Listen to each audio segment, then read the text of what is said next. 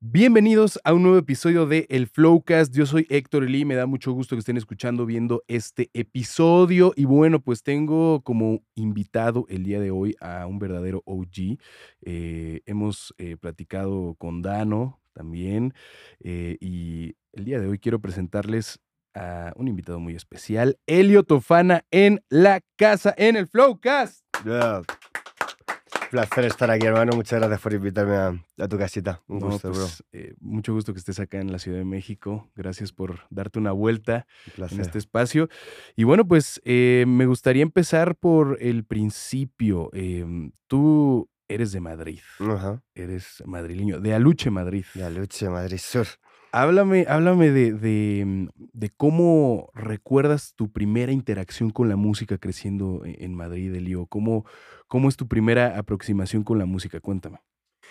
Mi primera aproxima- aproximación a la música realmente es eh, de muy pequeño en mi casa.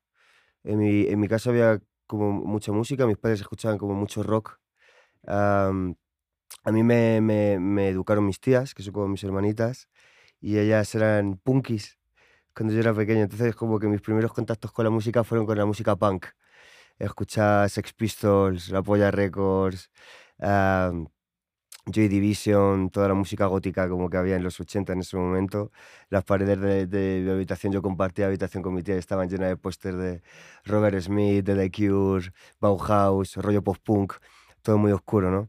Eso fue la- el primer contacto que realmente yo tuve, tuve en mi casa, ¿no? Y lo que te decía con mis padres, pues ellos escuchaban eh, Def Leppard, Thin Lizzy, toda esta movida, The Scorpions. Entonces, como que fue como de una manera muy natural. Yo siempre he crecido con, con la música en cerca y alrededor. Luego ya fue un poquito cuando fui mm, haciéndome adolescente, ya con 12, 13 años, que uno empieza ya a hacer su research personal, ya eh, a buscar sus, sus cosas, ¿no? Em, y, yo lo encontré en el barrio, ¿no? En mi barrio, en el colegio, los hermanos mayores de, de mis amigos, ellos estaban haciendo rap. La música que sonaba en mi entorno era rap. Eh, Aluche, que en mi barrio es como uno de los núcleos más fuertes del rap en, en Madrid, ¿no? Junto a Torrejón, Alcorcón, Móstoles, tal. Aluche fue uno de ellos donde siempre hubo graffiti, breakers y, y raperos. Entonces yo en mi barrio lo encontraba, encontraba los grafitis en la calle, ya te digo, escuchaba la música rap que hacían los hermanos mayores de mis amigos, ve- iba, bajaba por el metro y veías a los breakers bailando break. Entonces como que uno iba absorbiendo eso de, de su propio entorno, lo encontré de una manera muy natural, forma parte como de, de mi ser muy, muy profundo. Has dicho que el, que el graffiti, en otras ocasiones has mencionado que el graffiti fue clave y, y fundamental para entender lo que pasó con el rap en, en Madrid. Háblame de eso, ¿cómo, cómo es que el graffiti se empieza como a, a posicionar eh, en las calles de Madrid, ahí en tu barrio? ¿Qué escuchaban mientras estaban haciendo graffiti? Eh, ¿qué, qué recuerdas, qué artistas? La cuestión es que fue, en, en- mi caso, yo lo que recuerdo que las mayores influencias eran de los grafiteros y de, los breakers. Ellos como que viajaban mucho, entonces como que tenían mucho knowledge y muchos datos de, de- fuera de lo que ocurría, ¿no? Eh, había un breaker en, en mi barrio, había dos que eran el, el Oler y el Halcón, y ellos como que en el 97 ya eran campeones de Europa eh, de breakdance. Entonces ellos viajaban por el mundo. Entonces las pintas que ellos traían, la forma de vestir, la música que ellos, que ellos ponían cuando ellos estaban bailando, ya todo el rato como que te estaba dando una información. Eh, y entonces pues todo el rato lo, lo- lo fuimos pillando de ahí. La, las mayores inspiraciones para mí sí que fueron en un principio breakers y, y, y grafiteros. La verdad que luego es una pena porque tuvieron mucha presencia en, en- en ese momento en el hip hop, lo que es en Madrid. Y ahora yo creo que es una de las cosas que, que más abandonadas están, el break y, y el rap ya no ves tanta presencia, o sea, el, el break y el graffiti ya no ves tanta... Graffiti igual todavía sí ve bastante, pero ya ha perdido mucha presencia en lo que es la vida interna de, de- de la ciudad, ¿no? Em, la figura del rap como que, y del rapero como que lo ha ido absorbiendo todo. Entonces ya Entiendo. solo, solo, toda vez que, solo ves que los chavales que quieren ser raperos Sí. o hacer música. Entonces eso se ha perdido un poquito, pero nosotros crecimos, y bueno, también un poco lo que es la, la propia esencia del hip hop, ya como esa movida eh, mística y romántica de los cuatro elementos y del hip hop y todo eso, como que ya no existe. Sí. Nosotros nos gusta, en, en el arte que yo hago, a mí me gusta como traer un poquito de, de ese background, tenerlo en cuenta. Y obviamente ya no es, la calle ya no es la- lo que eran en los 90 ni, ya todo ha cambiado. Con el internet los chavales ya no están en la calle, ya no ves a los niños ahí jugando a las chapas o, o peleándose o haciendo dibujos en el suelo. Ya toda la, la, comunicación entre la gente es a través de internet y eso también ha afectado a lo que es el, la propia cultura. Ha evolucionado. No digo ni que sea bueno ni que sea malo, ¿no? Eso. Pero yo sí que siento que, que de alguna manera nosotros como que fuimos un poco de los últimos artistas que, que crecieron con mucha importancia de lo que era la calle. Y, y, ahora ya como que la cosa va cambiando, ¿no? Sí, creo que ha pasado de ser el rap eh, pues, un estilo musical callejero a esta cosa mainstream ya incontrolable que como dices ya se comió a lo demás, ¿no? De pronto como que se siente eso. Tú, bueno, piensas que es una evolución. Yo pienso que es una evolución y yo la respeto, me parece respetable y entiendo que al final no puede ser un, un, un cerrado de mente y decir, no, el rap tiene que ser de determinada manera y tú tienes que ser de la calle si quieres hacer rap. Yo soy de la calle y yo hago rap y mi visión es que tienes que ser de la calle para hacer rap. Eso no quiere decir que yo no comprenda las otras visiones. Cada uno viene de donde viene y, y, y acaba llegando a la música por distintas vías, todas son respetables. Al final también eso ha hecho que, la cosa engrandezca, ¿no? Pues yo para mí ahora mismo el drill, el rap, el trap, el reggaetón, es como para mí todo, es todo lo mismo, ¿sabes? Entonces tengo que entender que, que ya todo forma parte de una cosa que es muy, muy grande, muy gruesa y que aunque uno tenga su propio caminito, hay que respetar a los demás. De hecho, como artista, tío, si no, si no investigas, después de 20 años que nosotros llevamos casi haciendo música, eh, acabamos hartos de hacer siempre lo mismo. Las influencias que ahora tenemos vienen de todos los lados, la verdad, me parece bonito, ¿sabes? Háblame de esas primeras influencias. Sé que el Wu-Tang Clan, eh, Mob Deep, el rap francés fueron muy importantes para ti. Uh -huh. eh, ¿Cuándo es ese primer momento en el que dices, bueno, todas estas influencias me llevan a rapear? ¿Y, y cuándo es que, que, dices, a ver, en forma ya voy a empezar a grabar? ¿Y, y, y qué veías en estos artistas que, que te llamaban la atención? A mí me llamaba la intención, que es una cosa que luego hemos intentado reproducir a lo largo del tiempo, era que cuando yo escuchaba un disco de un artista, yo me introducía en un mundo. Era como meterme en una película en la que todo tenía un sentido, todo tenía una imagen, todo tenía una estética, eh, todo iba al unísono, de alguna manera, ¿no? Todo formaba parte de un gran concepto como 360. Eh, a mí eso era lo que, lo que me gustaba, cuando tú te abrías un disco, poder ver todo como, como era un puzzle mágico que, que, que encajaba increíble. Um, a mí eso es lo que más me llamaba la atención de, de los artistas, ¿no? Para mí escuchar a Butan Brother era como meterte en una jodida alcantarilla, ¿sabes? Y, ver qué estaba pasando ahí bajo la tierra, esa gente que nadie quería, que nadie escuchaba, que solo decían locuras que ellos tenían en su corazón y querían transmitir al mundo. A mí era lo que me llamaba la atención. Eh, pero realmente todo forma parte de un proceso. Yo empecé a escribir letras con 12, 13 años, a mí porque me lo decía el psicólogo. En el cole, a los que nos portábamos mal, el psicólogo nos decía, eh, chicos, tenéis que escribir las cosas que pasan por la cabeza. Y uno pasa de hacer las primeras canciones a, a, contra los profesores, hablando de pibas, contra los nazis, no sé qué, a uno ya va adquiriendo todo eso que va, que va entendiendo y lo va pudiendo incorporar a, a su obra, ¿no? Eh, así que es, es un, al final es un, es un, es un largo camino en el que realmente cuando estás pasándolo no, no, te das cuenta de los puntos de inflexión, solo te das cuenta ya cuando miras para atrás y te das dando cuenta que hay, hay momentos puntuales que sí que, que, te ejercen una determinada influencia, pero en el momento no te vas dando cuenta, ¿sabes? Lo vas viviendo como un camino natural. Ahora que hablabas del psicólogo y de que te decía que tenías que escribir y, y, y pues de alguna manera eh, plasmar en, en, papel lo que sentías, uh -huh. he visto que hay una relación muy fuerte y, y, yo lo escucho en tu música, ¿no? Como eres muy eh, descarado y como que hay, hay una energía que, que, creo que está relacionada con muchas cosas que han pasado en tu vida. Primero uh -huh. naces un 31 de octubre. Ajá.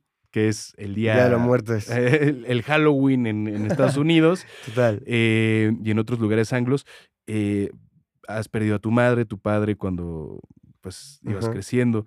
Eh, y a tu mejor amigo. Ajá y, y hay como un, una energía que viene del, no sé, yo quiero hablar de eso contigo, ¿no? Como el, el estilo de Helio Tofana viene tal vez de una profundidad muy conectada con la muerte y con el Totalmente. separarse eh, de, de, de, las personas que quieres. Pero háblame de eso, háblame de eso. Totalmente, sí, para mí como que la, como, como que la muerte realmente ha sido como una de mis eh, mayores inspiraciones, ¿no? El hecho de, crear, de crecer eh, sin padres, pues obviamente eso te da una visión del mundo eh, muy concreta. yo cuando mi padre se murió, mi padre tenía como 33 años. Entonces cuando tú tienes 7 años, yo tenía 7 años, para mí tener 33 años era como, eh, yo sentía como que era tener 80. Entonces, claro, eso es la visión que te da ante la vida, la forma de vivir el tiempo, te marca de una manera muy particular en la que sobre todo prima el, disfrute, el pasarlo bien, el intentar conseguir lo que uno quiere y el, el de alguna manera como si ser descarado, transparente, atrevido, ir a por lo que uno quiere porque uno entiende la fugacidad de la vida. Entonces para mí la vida es como un regalo que, que, puede acabar ya, bro. Entonces tienes que disfrutarlo todo al máximo. Eso no quiere decir que no tengas que cuidarla, por supuesto que tienes que cuidarla, no tienes que, que ser un loco, ¿no? Claro. Eh, pero sí, es una, es una influencia muy grande. También todo con esto que te digo de, de lo que escuchaban mis tías, de lo que estaba ocurriendo en los años 80, en Madrid, era un entorno muy complicado. A la vez que había, había en el arte había una gran oscuridad porque en la vida había una gran oscuridad. O sea, yo bajaba al parque de, de niño a jugar y lo que yo encontraba eran jeringuillas, bro.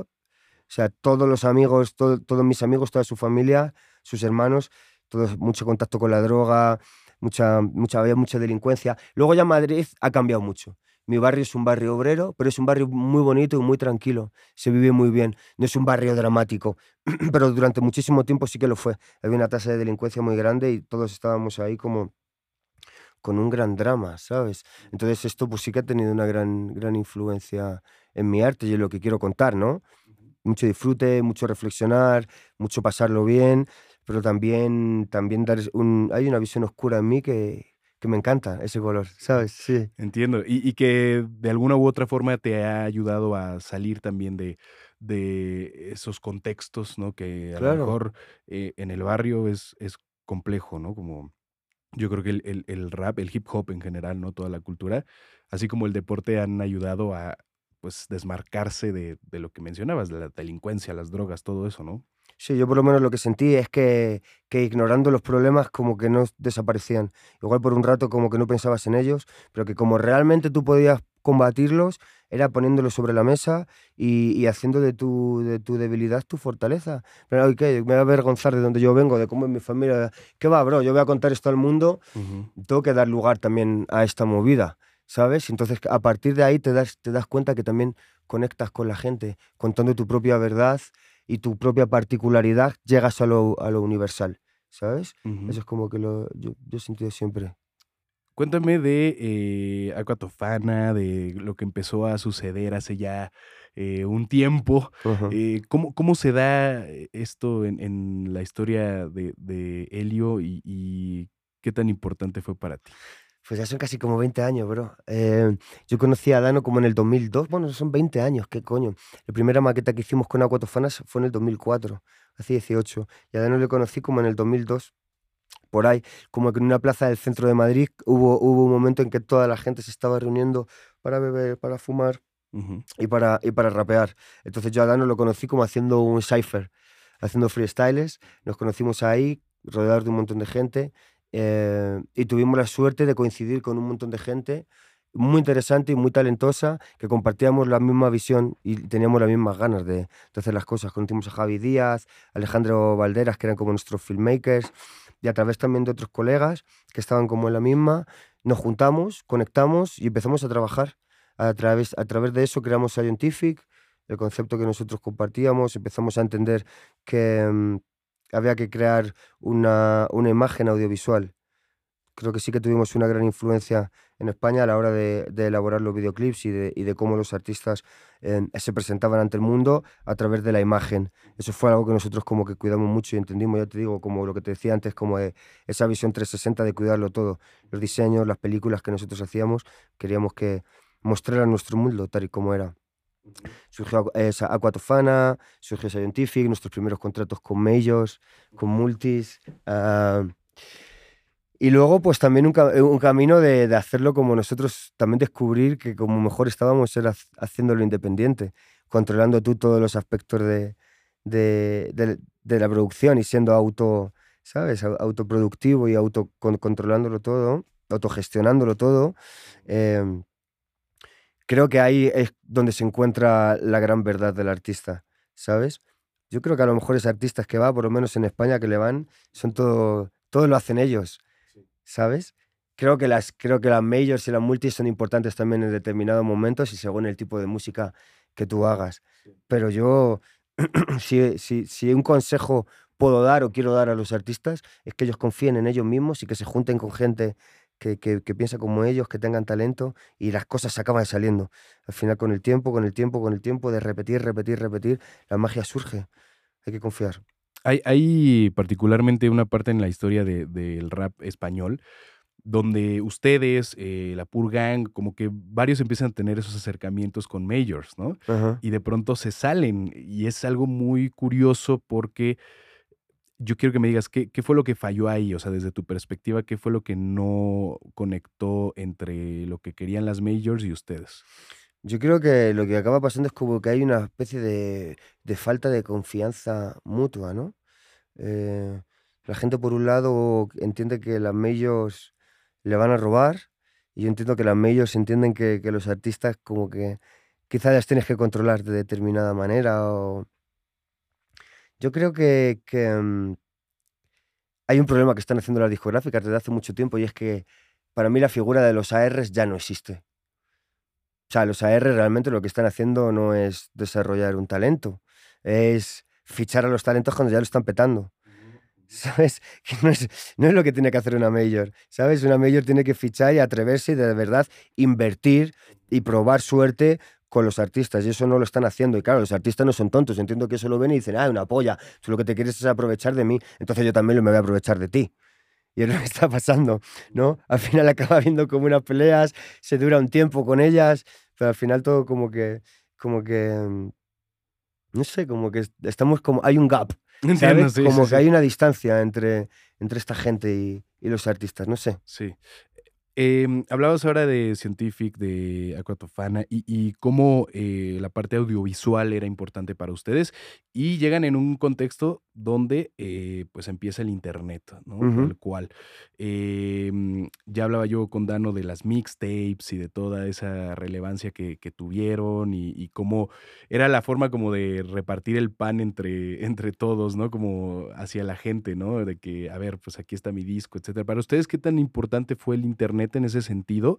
Además, en una época pre-redes sociales, ¿no? Como antes de siquiera Facebook y YouTube estaba como empezando, ¿no? Apenas. Háblame de, de esa relevancia Para nosotros fue todo, brother. Cuando nosotros salió internet, tronco, eh, ya te digo, estábamos como justo empezando a crear toda, todo este movimiento que estaba creando, que estaba creando con Dani y con los demás chicos. Entonces justo ocurrió toda la vez. Nosotros nos tirábamos todas las tardes nutriéndonos de, de YouTube y toda nuestra, toda nuestra comunicación fue a través de internet. Para nosotros internet fue, fue una bendición. O sea, nosotros somos hijos de esa movida, aunque ya nos pilló un poquito más mayores. Nosotros no crecimos con ello, pero éramos teenagers, ¿sabes? Entonces todo nuestro toda nuestra movida la hemos hecho a, a través de internet. Eh, si no hubiera sido por eso, no sé qué, qué hubiera sido de nosotros, porque claro, cuando nosotros estábamos empezando, el sonido que se hacía en el rap y, y el mensaje que se daba y la actitud que tenían los raperos, como que era muy diferente a la nuestra en España. Yo siempre me sentí más identificado con lo que estaba ocurriendo en Latinoamérica, por ejemplo, o en otros países como Francia o Inglaterra, que lo que estaba pasando en España y cómo llevaban a cabo los artistas sus, sus proyectos, ¿no? Entonces, el, el hecho de recibir toda la movida también de Internet, pudimos entender que, que no estábamos solos, que había otras formas de hacer las cosas y que también a través de una manera como instintiva, siempre como confiamos en que la cosa iba a cambiar. Siempre teníamos la esperanza en que la movida iba a cambiar de a poco. La gente iban a cambiar los sonidos, iba a cambiar la forma de consumo, iba a cambiar cómo, cómo entendían la, la cultura para nosotros y creo que al final el tiempo nos, nos ha dado la razón. ¿Qué, ¿Qué de lo que pasaba en España no sucedía que ustedes querían lograr con, con, con estos proyectos? O sea, ¿qué- ¿cuáles eran esas características? O sea, en España, ¿qué estaba sucediendo en aquel momento que ustedes decían, no, esto no nos gusta y qué sí les gustaba y qué querían implementar? ¿Cuál era como el propósito? A mí no me gustaba nada. O sea, a mí no me gustaban ni los diseños que yo veía en los discos, ni el sonido que sonaba en, en- en- en esos trabajos, ni lo que decían los raperos, ni cómo lo decían, ni todo lo que transmitían. No tenía nada que ver con nosotros. Para nosotros era una mierda, con todo el respeto dicho, ¿sabes? Ujú, Pero para sí. nosotros era una puta mierda. Nosotros queríamos romper con toda esa movida. Obviamente luego cuando te vas haciendo mayor te vas dando cuenta de que del camino lo vas haciendo entre todos. Que si otros que han estado antes que tú no te pavimentan la carretera, a ti te dan por el culo y no llegas a, a, a es- a ese lugar donde tú has llegado. Te vas dando cuenta que todos al final vamos sumando para los que vienen después. Pero yo creo que, que forma parte al final de todo el arte, ¿no? Cuando uno empieza o hay una nueva tendencia en el arte, eh, una nueva vanguardia, lo que quieres es intentar romper como la anterior, ¿no? Sí. Nosotros queríamos, para nosotros era la guerra, bro. Para mí, esto- estos hijos de puta, hay que acabar con ellos, ¿sabes? Y es bonito porque luego te vas dando cuenta que es al revés. Luego te vas haciendo un poquito más mayor y, y te das cuenta que son los chavales jóvenes también los que te empiezan a influir y de los que empiezas a aprender. Eh, como que se torna la, la, la movida, ¿no? Entiendo. Es increíble, tío. Una locura. De todos los eh, trabajos individuales, eh, digámoslo así, eh, ¿cuál, cuál sería como el, el- el- el más relevante en tu discografía hasta el momento? Ahora quiero hablar de Shockwave, pero Ujú. ese pongámoslo en un apartado diferente. Em, ¿Cuál es este trabajo? ¿Cuál es este disco, mixtape, canciones que, que te hayan dado como esa sensación de creo que estoy logrando algo importante a nivel individual, porque sé que a nivel colectivo pues es una cosa, pero a nivel individual, Para mí, sin duda, con el que más lo he notado ha sido Shockwave. Sin duda. con los porque creo que hemos estado como más acorde con lo que estaba sucediendo de alguna manera en el momento concreto. Creo que mis trabajos han generado como una gran influencia también cuando ha ido pasando el tiempo, como que nuestros trabajos se han ido ent- entendiendo más según pasaba el tiempo. Pero sin duda alguna creo que Shockwave es el, el que ha marcado como un antes y un después en, en cuanto al gran público, en cómo se han acercado a nosotros, cuando más bolos hemos hecho, cuando más festivales hemos hecho y cuando eh, más amor en el momento de hacerlo yo he sentido, sin duda ha sido con, con Shockwave. Ok.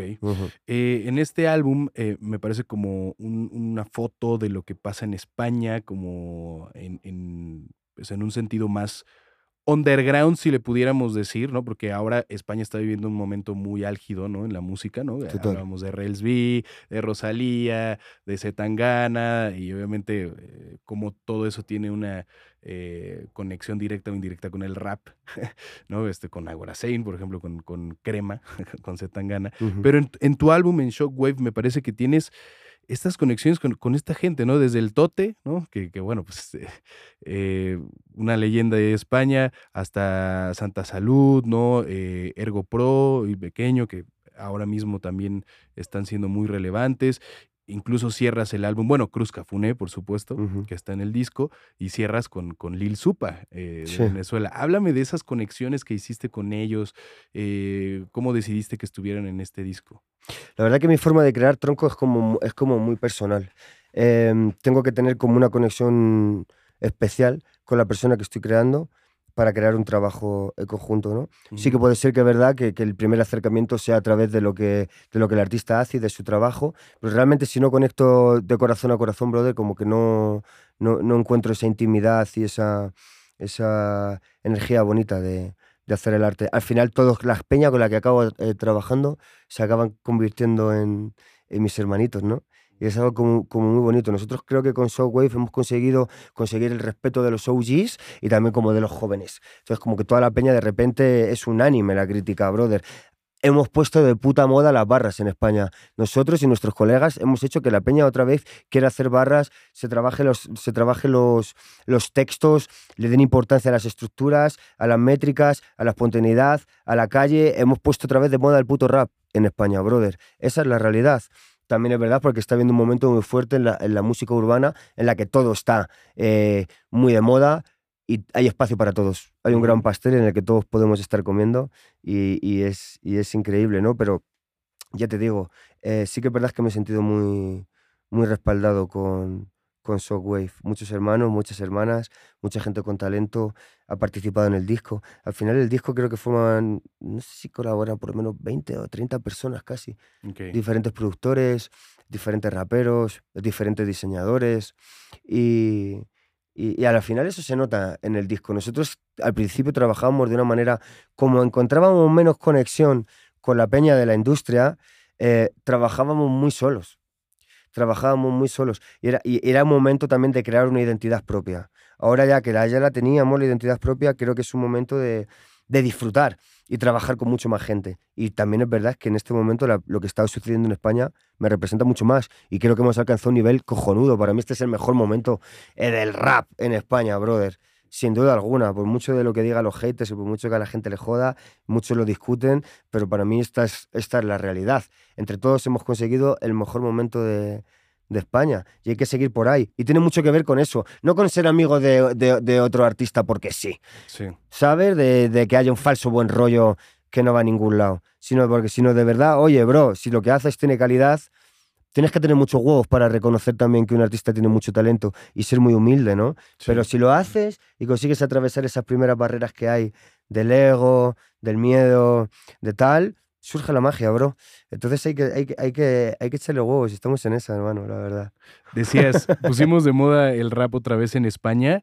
Me parece muy atinado el comentario, pero además más allá de las barras, creo que el nivel musical, o sea, de las producciones, está ya a un nivel muy destacable. Lo platicaba con un colega el otro día, ¿no? Como escuchas un disco de Travis Scott que tiene todos estos eh, arreglos de Mike Dean y como estas producciones, pero también escucho el Shockwave y está increíble, ¿sabes? Como que antes siento que eh, en el rap, obviamente, eh, en español se complicaba esa parte como de producción y de beatmaking y poco a poco como ustedes, ¿no? Con, con sus propios trabajos, lo mencionaba con Dano, con, con, con su disco el tuyo, el de Cruz Cafuné, realmente Mesen creo que está haciendo cosas muy increíbles a nivel producción. ¿Tú qué opinas sobre eso? O sea, ¿de dónde viene como toda, toda esta influencia en este disco? Viene de ahí, de ahí donde tú has dicho, brother. Viene de Kanye West, viene de Travis Scott, viene de toda esta peña, de Mike Dean, viene de, entender que cuando hay mucha gente con mucho talento en tu disco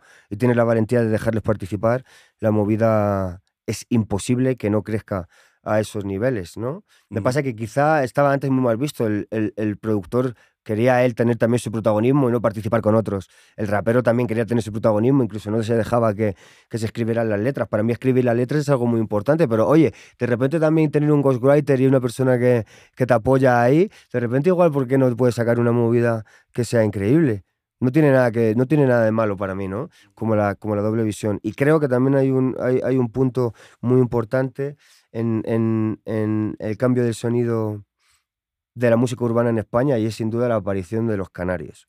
En Canarias, tronco, siempre ha habido una gran cultura musical. Yo me acuerdo de, de, joven, con 20 años, nuestros primeros conciertos allí, flipar con, con, la música negra, cómo se entendía, cómo se vivía, la peña, cómo, cómo la sentía y la cantidad de tiendas de música que había. había siempre ha habido una gran cultura de música negra, pero por alguna razón, como estaban alejados de la península, mmm, ¿sabes? la, relación entre la, península y ellos no, estaba ocurriendo hasta que empezó a ocurrir. Hasta que empezó a ocurrir. Y yo creo que gran parte de esta culpa la ha tenido, por supuesto, eh, Cruz Cafuné y, todo su combo y toda su gente y todos los productores de allí de Canarias han, puesto la, música en español eh, eh, a otra movida y nos, y ya nos mira la gente. Ah, ya, no, ya nos estaban mirando desde hace un tiempo, ¿no? En Latinoamérica y tal, pero desde luego ahora ya se han convertido en una gran en una gran influencia, brother. Entonces hay un gran nivel. Entonces, al tener ese nivel, brother, los chavales ya no quieren. si sacas una mierda que no está a la altura, ya la gente va a saber que eres un guac. Entonces tienes que estar fuerte trabajando y hay muchas ganas de trabajar, ¿sabes? Sí, sí, ha dejado de ser como esto ya boom bap.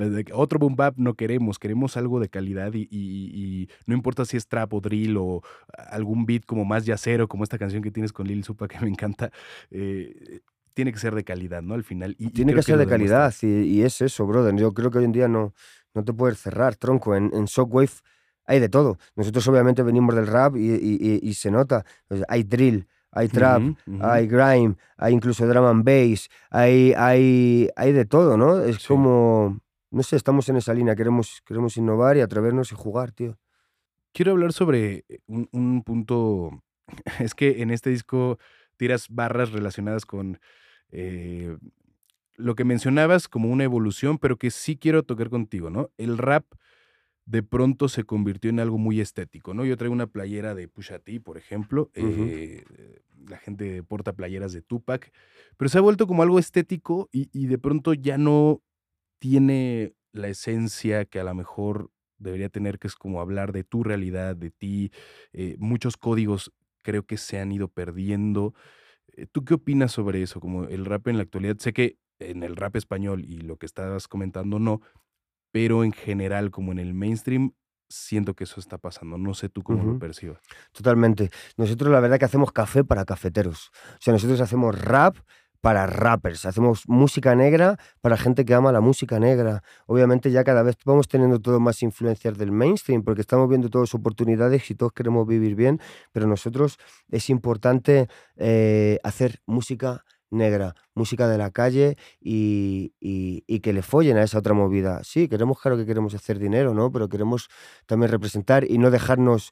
eh, ver capados o ver cortados o vernos vendidos de alguna manera por todo lo que está ocurriendo con, con el mainstream. De hecho, yo lo veo como, está bien que la gente lo haga porque al final, si tú llegas al, si tú llegas al, al rap por el camino que sea, por artistas que quizás sean más comerciales, hay muchos que llegan luego también a la raíz, ¿no? Y muchos que de la raíz luego cambian.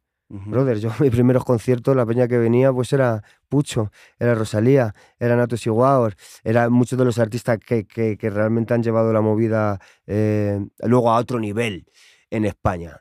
Entonces nosotros so- ah, somos como la cantera, bro, ¿sabes? Nosotros eh, buscamos el talento de verdad, Sí. hacemos, somos la puta masía de la música urbana y luego todos de ahí eh, han ido creciendo, pero ya te digo, luego también ese conocimiento que ellos tienen y, y toda esa profesionalidad que ellos han adquirido, para nosotros también la pillamos. Es un regalo. Sí. Yo soy positivo, brother. Eh, a la final intento no juzgar mucho, bro. Mm. A mí no me gusta la policía ni me gustan los jueces. Entonces, me gusta como entender a la gente. Soy más de, de intentar conocer por qué ellos hacen las cosas y, y- y no soy juicioso, bro. Me tomo las cosas por lo general con, con alegría, ¿sabes? Entiendo. Sí. Wow. Qué loco, ¿no? Sea, es que sí, muchas veces eh, existe lo que tú dices, la policía del rap, ¿no? De pronto Sí, ya se convirtió también. Eh, A mí nadie me va a decir, bro, que yo no hago rap de la calle o que yo no soy Claro. real. Me vais a comer la polla. ¿Sabes lo que te quiero decir? Sí. Pero yo no voy a juzgar a la gente que quiere hacer otra movida. Para nada. Todo lo contrario. Es que si tú no respetas, brother, no, no vas a encontrar el, el respeto para ti. ¿Sabes? Entiendo, entiendo. Siendo tú de Madrid, un madrileño, eh, ¿qué, qué opinas sobre, ahora eh, mencionabas a Pucho, ¿no? Eh, que siendo crema y en Agoracén y todo este, esta movida, empieza así como un rapero y de pronto saca un disco como el madrileño, que es, eh, o sea, en realidad la gente, por ejemplo, en México la percepción es, ah, Madrid están escuchando el ole y tío, vamos, y, pero, pero de pronto en Shockwave no es así. Claro. Y, y- y- y también Dano con su disco hablando sobre la realidad de las calles. Es como, eh, ¿cuál es tu percepción al respecto? Y, es, y ese, esa sensación que hay en Madrid, que de pronto es como, a ver, esta era una música tradicional y no es tanto lo que nos representa. Yo estuve en Madrid unos días, eh, eh, los barberos, que son venezolanos, que me cortaron el pelo ese día, me decían, es que Madrid ya ni siquiera hay madrileños, eh, hay como de todo menos eso. Há- Háblame sobre... Sí, ¿no? Como que la sobre- gente se cree que como que nosotros vamos como vestidos de toreros y las mujeres con sus trajes aquí de flamenco, ole, qué va, hermano. Sí. Eh, yo creo que, que Pucho lo ha hecho muy bien en ese sentido de trabajar el folclore español y un poco la identidad española que estaba, que nos de alguna manera eh, simbólicamente representa a España y la ha presentado al mundo de una manera muy moderna y muy actual y creo que está muy bien. Creo que las piezas que, que usa Pucho en su puzzle eh, las junta muy bien y son maravillosas. Te gusten más o te gusten menos. A mí personalmente me gustan menos las piezas que usa ahora que las que usaba antes, Mm. precisamente porque para mí el folclore español siempre ha sido una cosa de la que yo he renegado, bro. A mí la identidad española nunca me ha representado. Siempre me han dado asco los toros, siempre la Semana Santa no me ha gustado, siempre la movida española casposa, eh, yo la entendía casposa, no, no, no era lo que me molaba, es lo que te digo, siempre me, como que me sentía fuera. Siempre hemos sido de alguna manera como unos outsiders de lo que estaba ocurriendo en España y teníamos mal que ver con cosas que, que tenían fuera. Entonces a mí esa movida eh, como que no me identifica porque creo que, que representa a un Madrid que yo no he vivido. En Madrid, hay mucho en Madrid también, ¿sabes? Entonces el Madrid que yo he vivido, el Madrid que yo, que yo he tenido como referencias culturales, no, es, no son esas, Entiendo. son contraculturales, brother. Tenían más que ver con, con la gente que estaba oprimida, tenía más que ver con la gente que estaba escondida, tenía más que ver con la gente que no encajaba en todo eso, tenía más que ver con, con, con las putas, con los junkies, con los traficantes, con la gente que se estaba buscando la vida en la calle, que con, que con los curas, que con los generales, que con los alcaldes. ¿Sabes? Era otra movida. Entonces, para mí, Madrid es otra movida. Y ya te digo, yo para mí Pucho Bro es un pibe increíble, súper inteligente, le amo, le respeto y lo que él hace me parece mágico. Es un puto visionario, bro, a la final. Lo que pasa es que nosotros también tenemos que dar una visión distinta a todo eso. Hay otro Madrid, que es el Madrid oscuro, que es el Madrid duro, que es el Madrid salvaje, que no es el festival. y, somos nosotros, bro, ¿sabes? Entonces eso también hay gente a la que tenemos que representar y darle una voz, brother, porque hay gente que no, que no está en eso, brother. Los inmigrantes no están en eso, la gente de la calle no está en eso, la gente de los barrios también necesitan mm, un espacio cultural, político, social, en el que ellos se sientan identificados. Entonces nosotros estamos ahí para ellos, brother, ¿sabes? Esa es la movida que a nosotros nos representa. Increíble, wow. Eh, este matiz de la Madrid negra, por así decirlo, y, el, otro Madrid eh, representado a través de la música, me parece muy interesante y, te agradezco que hayas como dicho todo esto porque creo que es increíble. Y luego es curioso, porque es lo que te digo, hay como nexos de unión que nos unen a todos, claro. invisibles, que todos tenemos que, alguna, que, algo que ver y que todos hemos compartido un montón de momentos, un montón de, de cosas mágicas, pero también cada uno tiene que, como artista, sabe lo que quiere representar, ¿no? Y ahí es donde se encuentran esas diferencias. Ahora, a la hora de la persona, hermano, odio ninguno, amor increíble y vamos todos a una. Pero eh, nosotros somos otra vaina. Claro. lo entiendo. ¿Sabes? Sí. Elio, eh, quisiera hacerte una pregunta em, relacionada con el arte, tú como artista, como rapero. Para ti, ¿qué es lo más importante que debe tener un artista? O sea, ¿qué, qué es lo fundamental para un artista para ti? Un artista lo que tiene que tener es ganas de expresarse y que comunicarse con, con el mundo, bro. Para mí el arte al final no deja de ser una comunicación entre el público y el, y el, y el artista. Si alguno de los dos faltan, no se produce el arte. Para mí es la forma de verlo. Entonces uno tiene que, mm, que poner como un espejo ante sí y un espejo ante el mundo y querer dibujar un mensaje, una forma, un, lo que sea, una emoción. Em, eso es lo que primero creo que tiene que tener un artista. Obviamente, cuanto más experiencia tenga un artista de vida, más interesante va a ser lo que uno haga, ¿no? Yo en mi caso, que también soy actor y que también hago películas, he hecho varias películas, varias series de televisión, ahora estamos haciendo una obra de teatro también rulando por toda España. Eh, uno va entendiendo que cuanto mayor se va haciendo, de alguna manera mayor accedes, o sea, mejor accedes a, determinadas emociones, a determinados personajes, a determinadas formas mentales.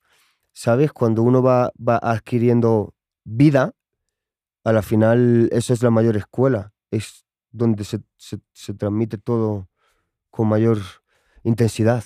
Ya, todas las vivencias. Qué interesante que eres actor. Yo no sabía eso. Cuéntame. Yo estudié teatro, yo estudié arte dramático también. y hemos hecho varias películas ahí en España. Hemos ganado grandes premios, premios Goya. Hemos estado nominados para representar a España a los Oscars también con una de nuestras películas. Wow. Y bueno, varias series hemos hecho que, que hemos hecho también han ganado como un montón de premios, ¿no? Ya te digo que nosotros siempre intentábamos ser artistas 360 y como no solo limitarnos a una forma de expresión, sino como a través de todo intentar encontrar eh, nuestro, lugar en el mundo. Entiendo. ¿Sabes? Y, y sí, es muy bonito porque el arte dramático también te acaba dando se retroalimenta de alguna manera con el rap, sí. ¿sabes? Hay cosas que puedes adoptar de un mundo para el otro, hay otras que igual no te sirven una mierda, pero hay muchas que de repente las puedes incorporar y te hacen crecer, te hacen crecer, te hacen crecer más, ¿no? Así que ahí estamos haciendo obras de teatro, películas y locuras. Sí, te dan otros códigos, te dan otras, eh, otras herramientas. Entiendo. Sí. ¿En qué película? O sea, dime el nombre Nosotros la primera película que hicimos se llama El truco del manco. Ajá. La segunda que hice se llama A la han enamorado, con Javier Bardem también. Ok. Hemos hecho varias series de televisión. Eh, hemos hecho una que se llama La Zona, una que se llama Reina Roja con Amazon. La de La Zona era con... con, con no, Reina Roja es con. Sí, es con Amazon. Bueno, ya no me acuerdo. Ah, sí, Reina Roja es con Amazon. Em, la zona es con, es con Movistar. Ok. Eh, y ahora estamos haciendo una obra de teatro, muy interesante que la estamos llevando a cabo a través de los grandes eh, circuitos de teatro. O sea, de alguna manera estamos como jugando la Champions League de lo que es el teatro en España, yendo a, a, los, a las mayores venues, o sea, rollo los tres primeros bolos que hemos hecho con la obra, los hemos hecho en teatros romanos que tienen como 2.000 años de antigüedad y que entran 4.000 personas. Entonces, como que ya más grande que eso, no hay nada. Ahora hemos hecho estos festivales de verano, estos teatros romanos que tienen una energía increíble. Imagínate, estás haciendo teatro donde lo hacían unos manes hace dos mil años, contando también sus necesidades, sus locuras, sus pasiones. Ah, y ahora estamos ahí haciéndolo. Y ahora empezamos a moverlo por toda, por toda España. Tenemos como treinta y pico bolos, todo el 2023 y todo el 2024 con una gran actriz que se llama Cayetana Guillén Cuervo. Es una mítica española, una compañera increíble, eh, una maravilla, una mujer puente que también se dedica a unir distintos mundos muy diferentes. Y la obra de teatro también eh, que estamos haciendo, Pandataria, tiene mucho que ver también con esta filosofía que yo te estoy dando, ¿no? Como con eh, dar un lugar en el mundo a, la gente que no lo ha tenido, ¿sabes? En realidad todo mi discurso, todo mi arte, todo, todo mi gran movida se basa en esta movida, tío, una política social y, y de clase, ¿no? Como representar lo que uno es y para los que no tienen. Entiendo. Mi última pregunta va relacionado con eso. Em, a Elio Tofana, ¿cómo le gustaría ser recordado? Imagínate que mañana ya no estás. ¿Cómo te, te gustaría ser recordado? Con, ese, eh, creo que lo estás mencionando, pero... Ah, yo qué sé, tío. Me gustaría ser recordado eh, Creo que, creo, creo que no sería primero como artista como quisiera que se fuera recordado. Sino como, como un buen colega, ¿sabes? Como, como un buen nieto, como un buen sobrino, como haber sido una persona que ha cuidado a tu pareja, a tu gente cercana, eh, como alguien que, que ha intentado hacer de su mundo cercano un lugar mejor. Así es como creo que me molaría ser recordada. Y luego ya como mi ego artista, pues claro que sí, como una persona que de alguna manera creo que es lo que soy, que ha creado un antes y un después en, en lo que él se ha dedicado.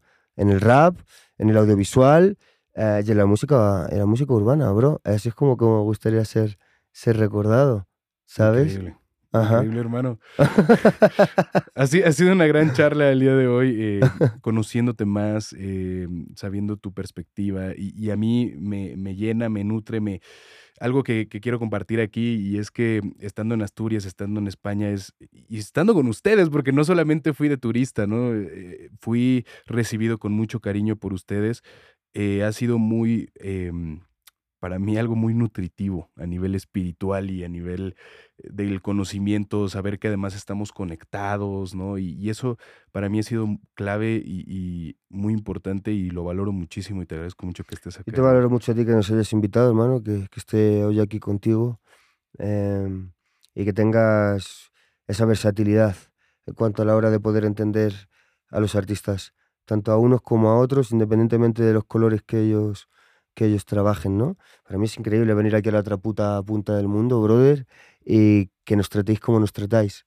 Me siento como muy humilde, porque cuando uno viene a determinados países latinos, uno siente que, que realmente lo que se le está entregando es mucho, es mucho. Y, y, y, eso me hace ponerme mucho los pies en el suelo, brother.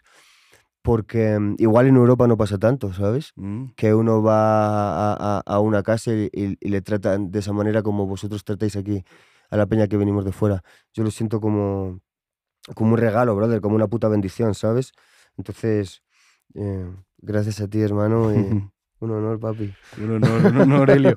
Elio Tofana en, en el Flowcast. ¿Quieres mandarle un mensaje a la gente que te escuchó, te vio acá? Hermanitos, Elio Tofana, El Puto Veneno, Shockwave. Estamos aquí en México, DF, Guadalajara, Monterrey. Venir a vernos, tío. Es una oportunidad increíble. Es un show conjunto con Dano, con DJ Sweat.